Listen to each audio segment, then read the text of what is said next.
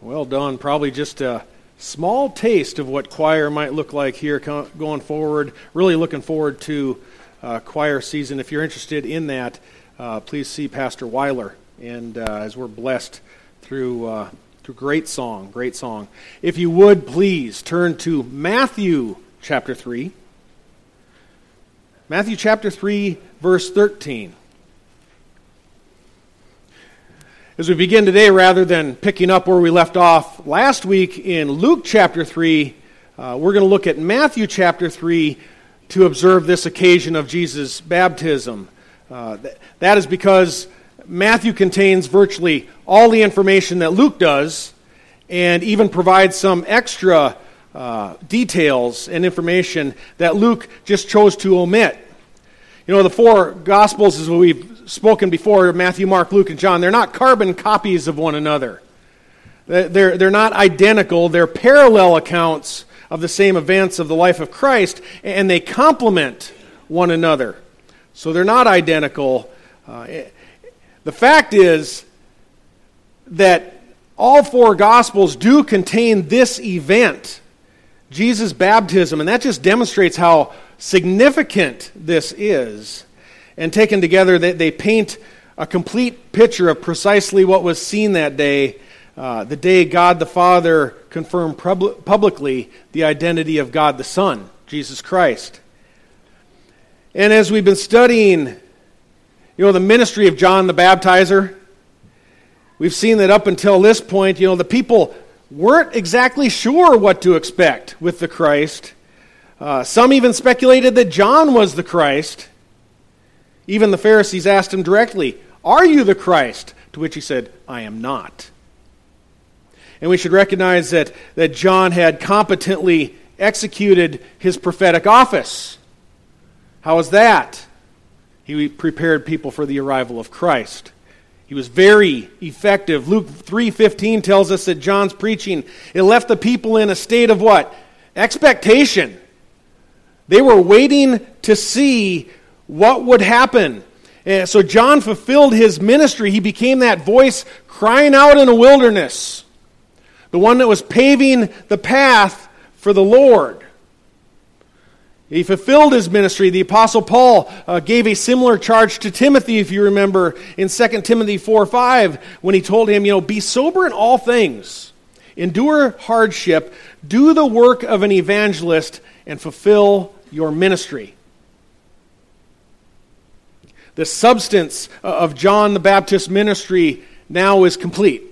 The substance of it. He finished well. It, this may be the reason that Luke referred to uh, the imprisonment by Herod, that John the Baptist was put into prison uh, out of chronological order.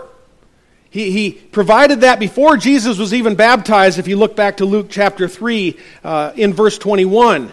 Uh, this also ensures that, that Luke's gospel is not in woodenly chronological order. Uh, the events in Luke are generally in consecutive order, as Luke promised Theophilus, Theophilus an orderly account of the life of Christ. We should also point out that John's focus resided in pointing others to the Messiah. That was the substance of his ministry. His ministry wasn't about John. He was only a messenger who even tells his own disciples, the disciples of John, he said to them, Jesus must increase and I must decrease. That's John 3:30. You know, it's healthy as we begin here to concede, to at least acknowledge that uh, we evangelicals sometimes make a bit of too much about ministries named after men. 1 Corinthians chapter 1 warns us against that. When people were naming themselves after Apollos and of Cephas and of Christ, there was division by the names that people were calling themselves after other than Christ. And I, I uh, referencing theologians, those preachers, those teachers who've been helpful to our understanding of Scripture, that has merit. I, I very much appreciate uh, the men who've gone before us and helped us to learn. You can quickly determine a person's theological bent just by asking them, you know, who do you like as a theologian? Who do you like to listen to? Who do you like to read?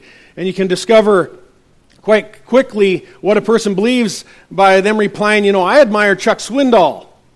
Or I admire, well, it's Creflo Dollar. You can tell very quickly where they land. So that is helpful. It is helpful.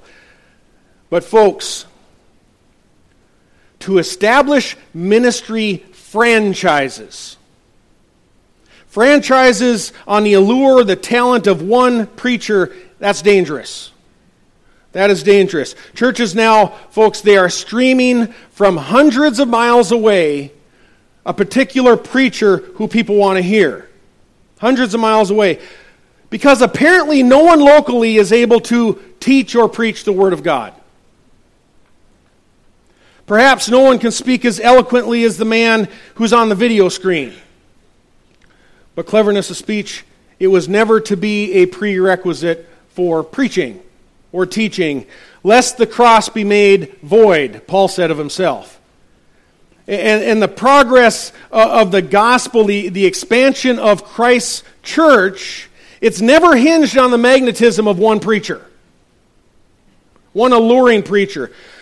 According to Jesus, John the Baptist, he was the greatest prophet to ever arise in Israel. Now, folks, that's saying something. They had Isaiah, they had Jeremiah, they had the minor prophets, they had Moses. That's saying something that John the Baptist was the greatest prophet that ever arose. Of course, his, his purpose, his ministry of identifying the Christ was the greatest. Uh, Paul, he was the greatest evangelist that we know of. They both, John and Paul, they fulfilled their ministries. They were each martyred for their ministries. But the kingdom of God continued to expand because they didn't make the mistake that their ministries were built around them as men. Their ministries were established purely upon the identity of Christ, the chief cornerstone, and by equipping others to preach and teach also. 1 Corinthians 3 7. Neither the one who plants nor the one who waters is anything. So, can you perhaps sense why uh, Luke puts John the Baptist down as, as going into prison even before Jesus is baptized? He is put into prison. Um, after the first couple chapters have put so much focus on this John, right? John the Baptist as the forerunner leading up to the Messiah. And Luke is, seems to be dispelling any notion that this continues on as some kind of co ministry. Or, or that perhaps Jesus was dependent upon John in some way for an ongoing ministry. Jesus wasn't. What happened to John? Imprisoned, beheaded. John was great. John was great. He fulfilled his ministry.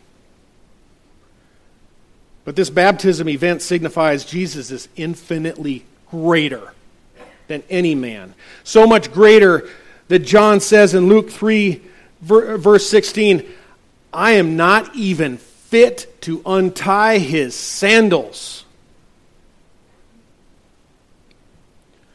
One menial task of the lowest servant of, of a household in this day, the lowliest of servants, was to meet any visitors or the master uh, when they came home and, and, then to untie their sandals and wash the dust off their feet uh, before they entered the home. That was a menial task of the lowliest servant as they met their master at the door. You know, John doesn't imply here that he is the lowliest servant in Jesus' household.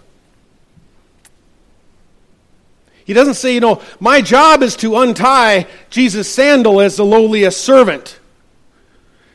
John the Baptist insists, I'm not even fit to untie his sandal. Folks, that is humility. That is a man with a right sense of himself. The greatest prophet ever in Israel. I, John, say, says, uh, merely baptize with water. I provide a symbol of repentance. I baptize with water. He will baptize you with the Holy Spirit of God. John says, My ministry, it's about Him, it's about Christ.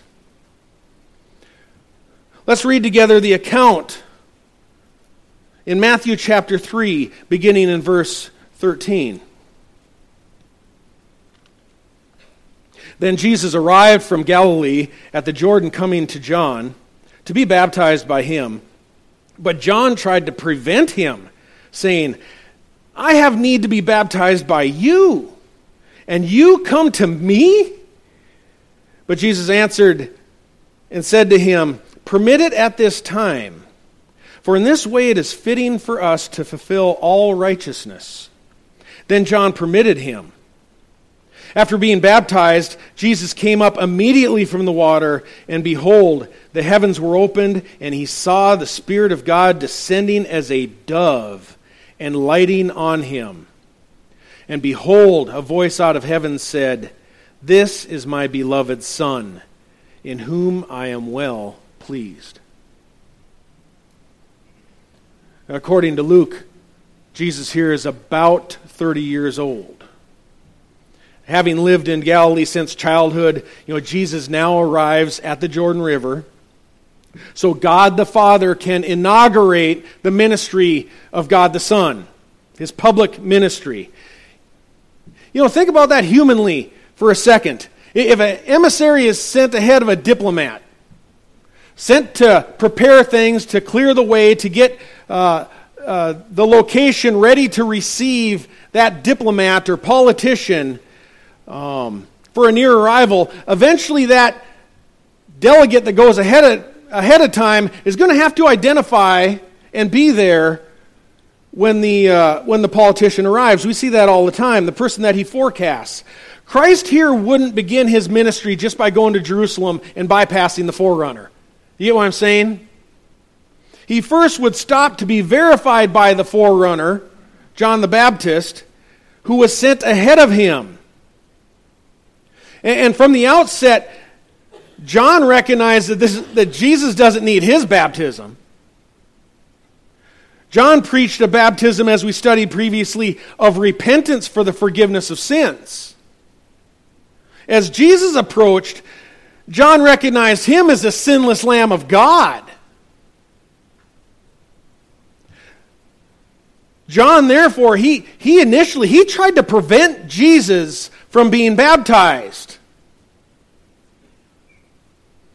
Instead, John views himself as a sinner, saying, I have need to be baptized by you, and you are being baptized by me?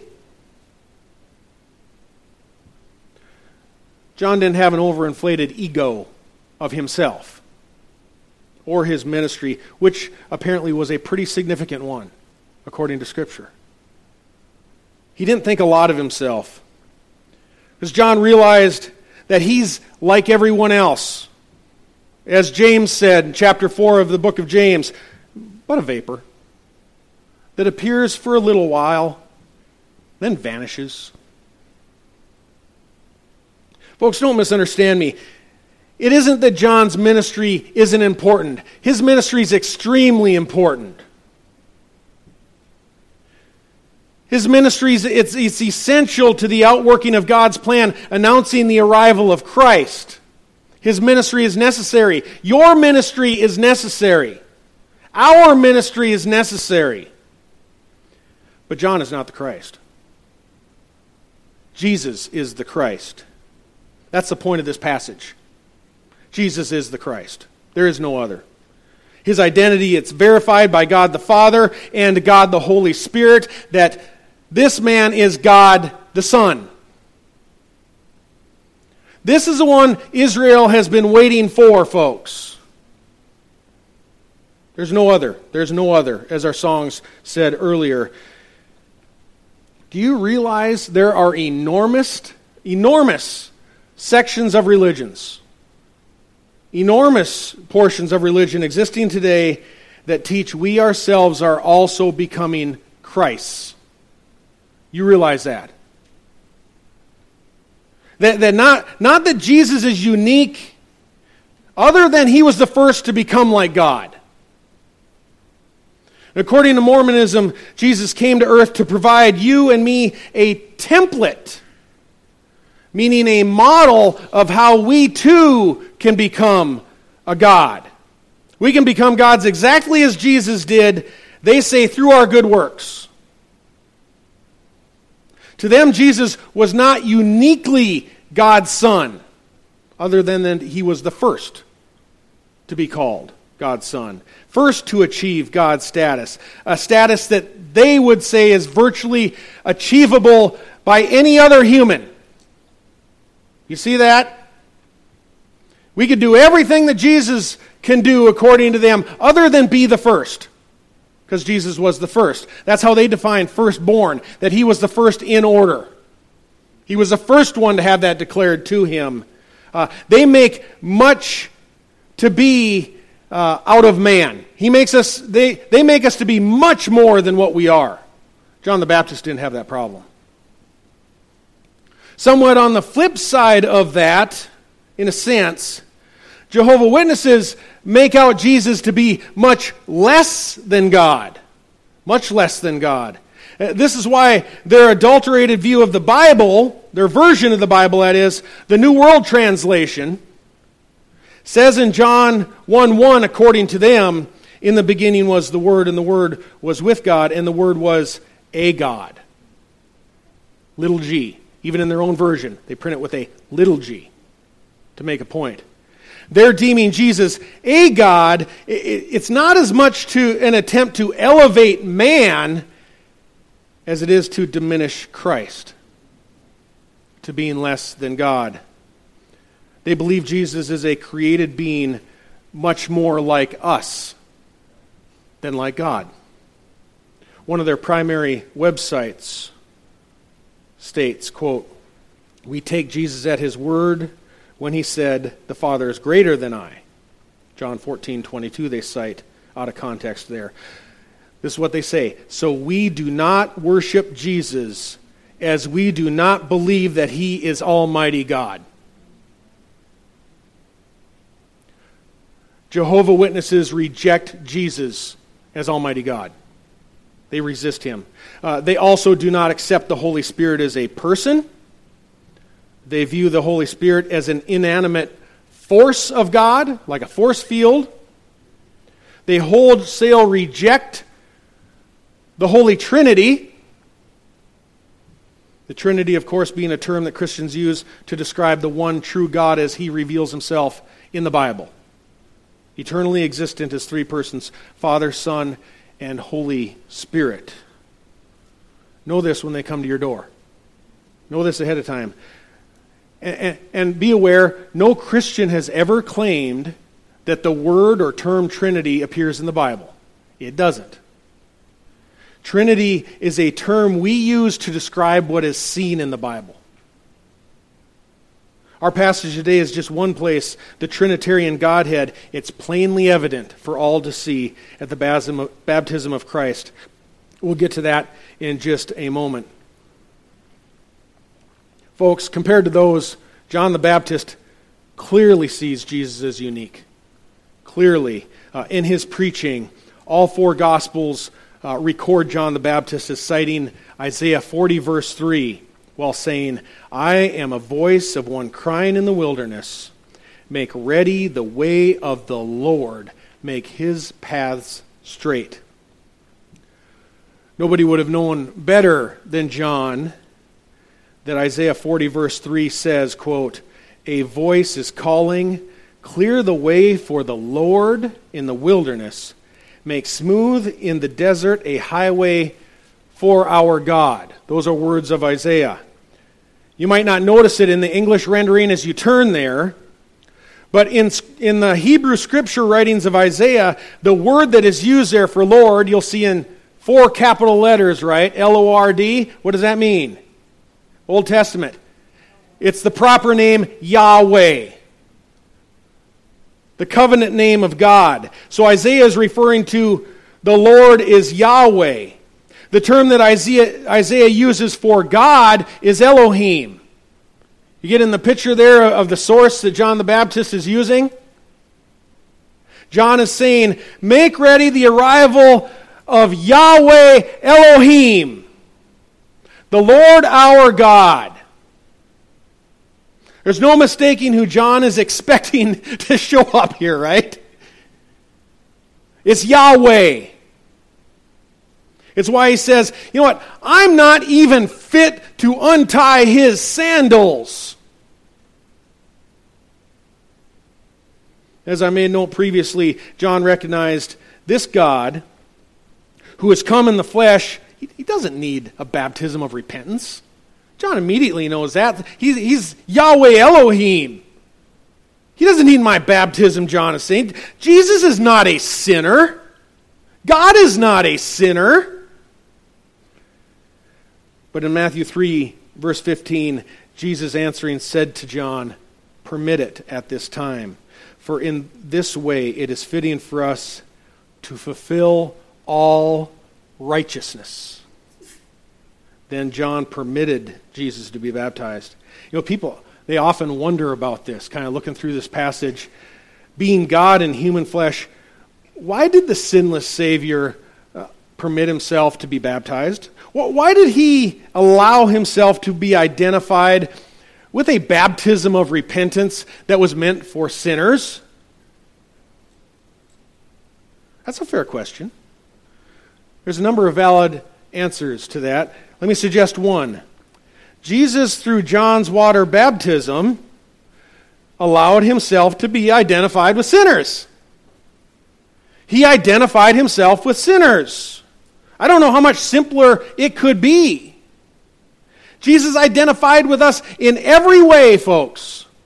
Every way, yet without sin. Hebrews 4:15 indicates he was tempted every way that we are, yet without sin. That's going to be our topic next week as, we move to uh, Luke chapter 4, where Jesus is tempted in the desert, where he experiences our temptations. Jesus identified with us on the cross as a sinless Savior, as, as he bore the crushing weight of sin in his body, his own body, our sin in his body. He identified with us through suffering physical death. As we suffer physical death, because the wages of sin is death. Jesus identified with our anguish as Mary and Martha bemoaned losing their dead brother Lazarus, as Jesus came to comfort them, John, uh, John 11:35 tells us that Jesus wept. Jesus identified with us as he experienced the same perpetual rejection of the gospel as he preached it to others. And he mourned, O Jerusalem, Jerusalem, the city that kills the prophets and stones those sent to her. How often I wanted to gather your children together, just as a hen gathers her brood under her wings, and you would not have it. You get tired of experiencing rejection as you go out with the gospel? Jesus identifies with that. Jesus identified with his disciples as he too partook in a memorial of remembrance through the bread and the cup prepared for them. Jesus didn't need to take communion, he, he didn't have to have remembrance. He doesn't have a poor memory. He shared the Lord's Supper with them because he identified with them. Why then would he withhold himself from a baptism that was meant for those who are to identify themselves with Him? What leader would command all of his disciples, Matthew 28 18, to be baptized if he himself would not identify with water baptism? I, I tell you this for sure. If he had not been marked out by water baptism, if Jesus had not, there would be contrarians out there saying, I'm not going to be water baptized. Jesus was never water baptized. There's always those. I don't know if we could even today, folks, exhaust all the reasons that Jesus was baptized by John, why he desired to be identified with this baptism. But I think we can determine his motive. His motive is consistent here as it is throughout the rest of Scripture. Jesus wanted all righteousness to be fulfilled. That's his greatest motive, is that God's righteousness is preserved. All righteousness would be fulfilled, including the consummation of every single word of God. As John 10:35 assures, scripture cannot be broken. Every single word of God, every prophecy by God that has been offered to man will be fulfilled. God will not fail, all for the sake of his righteousness. So, referencing our scripture reading from earlier in, in the Gospel of John, chapter 1, John the Baptist, as the forerunner, declared there in verse 20. This is while he's pointing to Jesus. This is he on behalf of whom I said, After me comes a man who is higher ranked than I, for he existed before me. I did not recognize him. But so that he, meaning Jesus, might be manifested to Israel, that means recognized by Israel, I came baptizing in water. John testified, saying, I have seen the Spirit descending as a dove out of heaven, and he remained upon him. I did not recognize him, but he, meaning God, he who sent me to baptize in water, said to me, What?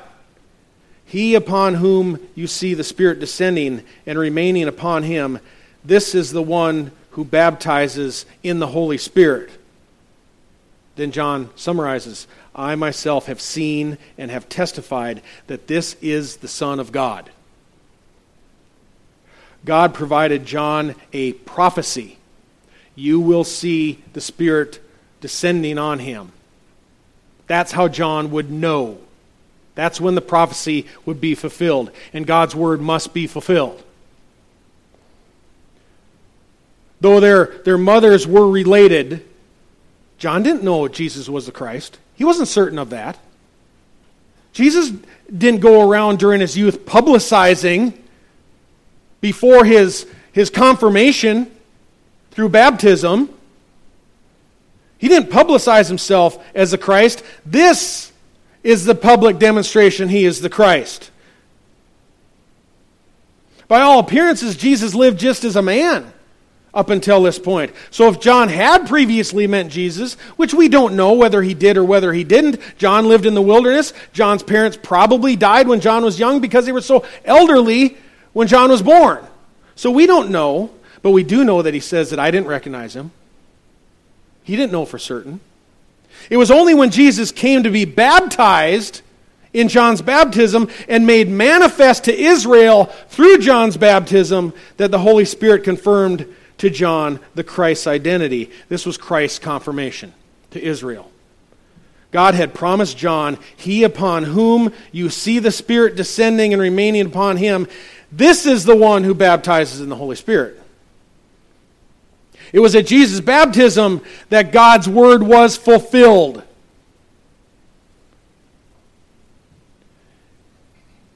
And, Paul, and John would know uh, the Christ because he would see that Holy Spirit descending upon the Son of God. It, it was the event, the forerunner, where the forerunner could confirm to everyone around him I myself have seen and I testify this is the Son of God all righteousness had to be fulfilled. John had to fulfill his prophetic ministry as an office of prophet. Prophet. This is the one, he says.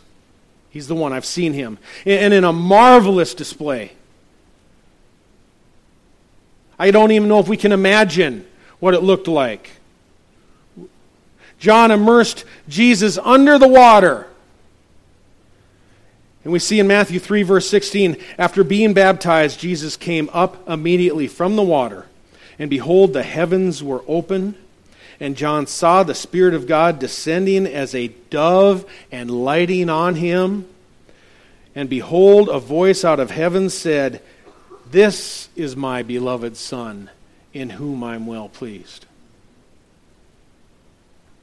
Could there be any question as to the unmatched greatness of Christ?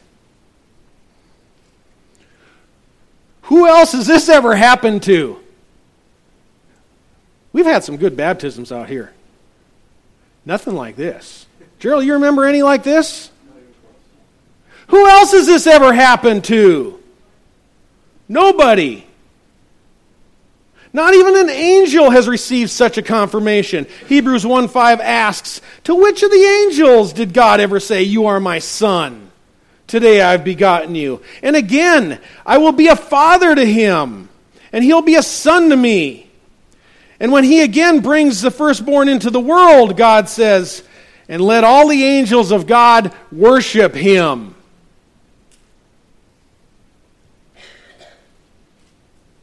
No created thing is to receive worship. Don't be misled by the word firstborn here that gets misused. In Hebrew, firstborn does not necessarily refer to origin.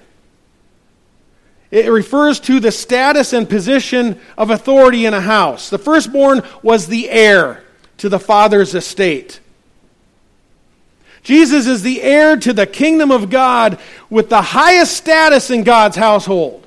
He is the Son who has inherited the world. And in Hebrews 1 5, uh, the firstborn, we're told, is God. Worship Him. This is why God says, Let all the angels of God worship Him, referring to the Christ. In Scripture, who receives worship? God, that's it. Only God. No created thing is to receive worship. When the Apostle Peter entered the house of the Roman centurion named Cornelius, Acts 10, verse 25, Cornelius met Peter and fell at his feet and worshiped him. But Peter raised him up, saying, Stand up, I'm too just a man. We don't worship men. In Acts 14, when the crowds in Lystra began to worship Paul and Barnabas as gods, because they'd healed a lame man. Paul and Barnabas, they were horrified. We don't worship men. We know from Scripture only God receives worship. When created things receive worship, that's where you get Romans chapter 1. That earns the wrath of God. It's idolatry. Yet throughout Scripture, we see Jesus, not only in Hebrews chapter 1, throughout Scripture, he is worshiped. He's glorified. He's not just a man, he is a man, but he is the God man. It's because Colossians 2, verse 9 declares, For in him, meaning in Christ, for in him all the fullness of deity dwells in bodily form. That is Christ. And in John chapter 1 verse 1, speaking of the word who became flesh and dwelt among us, it's correctly read, in the beginning was the word, and the word was with God and the word was God. Capital G. Jesus is the eternal Son of God who came and dwelt in bodily form. There's another reference in our passage in Matthew chapter 3 uh, of God appearing in a bodily form.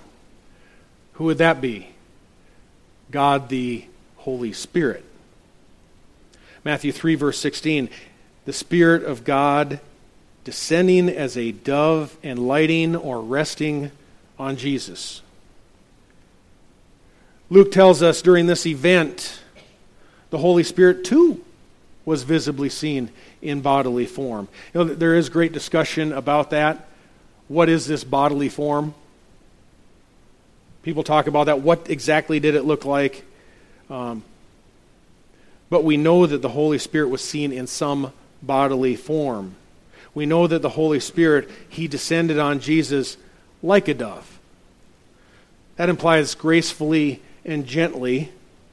Did the bodily form also look like a dove? And not just descended like a dove? I think probably. We can't be certain in the, in the original script, but it probably did look like a dove. You know, the Spirit is said to have rested and remained on Jesus. So I, I don't think it was like a sumo wrestler or anything, right? It wasn't a man. The Holy Spirit didn't appear as a man. How would you rest on Jesus' shoulder or wherever he rested on his head? The Holy Spirit, he probably had the bodily appearance of a dove. Let's not get carried away with that. This is the only place in Scripture where we see that. Some people take that and get very carried away with it. And Scripture portrays the Holy Spirit as a He. The Holy Spirit is a He, not an it, folks. Not an it. The Holy Spirit is clearly a person. John promises, or Jesus promises him in John 14, 16, I will ask the Father, and he will give you another helper, that he may be with you forever. That is the Spirit of truth whom the world cannot receive because it does not see him or know him, but you know him because he abides with you and will be in you. The Holy Spirit is a he. Clearly, it's a he. Je- Jehovah Witnesses, they go nuts over this passage. They go nuts over it. I got a, um, I got approached in Winn Dixie off Port St. Lucie Boulevard by a Jehovah Witnesses witness as I was getting in my pickup. And she came up to me and, and started talking about the Spirit as a, as a force. I said, The Spirit isn't a force, it's a He. She goes, Show me that in the Bible. Well, she didn't realize it. I reached over and she didn't see it. I grabbed my Bible. Unfortunate day for her. Open it right up to John chapter 14, 15, 16, again and again. He, him, he, him. She got furious. Then she went away. they refer, uh, refer to the Holy Spirit as an it, as a thing. The only thing I know referred to as thing is that hand in the Addams family. Remember that? They called that thing. They don't view him as a person, but a force. You know, I would suspect in all that we know from Scripture about He and Him and the Holy Spirit being represented in the masculine form, I would suspect the Holy Spirit finds being called an it a bit insulting. We need to be cautious about that. I know we slip up from time to time. God is graceful and forgiving. John 14, 26. There Jesus says, But the Helper, again, the Holy Spirit, calls him right out by name, whom the Father will send in my name, he will teach you all things and bring to your remembrance all the things I said to you. Again, he. Notice the distinction as we continue here between Father, Son, and Spirit as I read John 15, verse 26. Jesus is speaking. When the Helper comes, whom I will send to you from the Father, that is the Spirit of truth, listen to this, who proceeds from the Father, he will testify about me. One more, John 16, verse 7. But I tell you the truth, Jesus says, it is to your advantage that I go away, for if I do not go away, the Helper will not come to you. But if I go, I will send him to you. Spirit proceeds from the Father, Jesus sends him to us. Jesus uh, finishes by saying, And he, when he comes, will convict the world of, uh, concerning sin and righteousness and judgment. Holy Spirit is a person. It's He. Scripture uh, consistently provides a very clear distinction between Father, Son, and Spirit. The Spirit whom proceeds from the Father and whom the Son sends to us. The Holy Spirit is a person. The Holy Spirit is God. In Acts chapter 5, Ananias and Sapphira while defrauding the church. Peter asked Ananias, Why has Satan filled your heart to lie to the Holy Spirit and to keep back some of the price of the land? Why is it that you have conceived this deed in your heart? You have not lied to men, but to God. The Holy Spirit is God. From the earliest beginnings, the church has recognized the person of the Holy Spirit as God the church has always recognized the Son as God. Finally, the Father is also God to whom the Son prays and perfectly submits. Jesus prayed in the Garden of Gethsemane Father, if you are willing, remove this cup from me, yet not my will, but yours be done. God has to be God, God the Father. We can go on and on throughout Scripture, folks. We can see the distinct members of the Godhead Father, Son, and Holy Spirit. Each of them is portrayed as omniscient, meaning all knowing.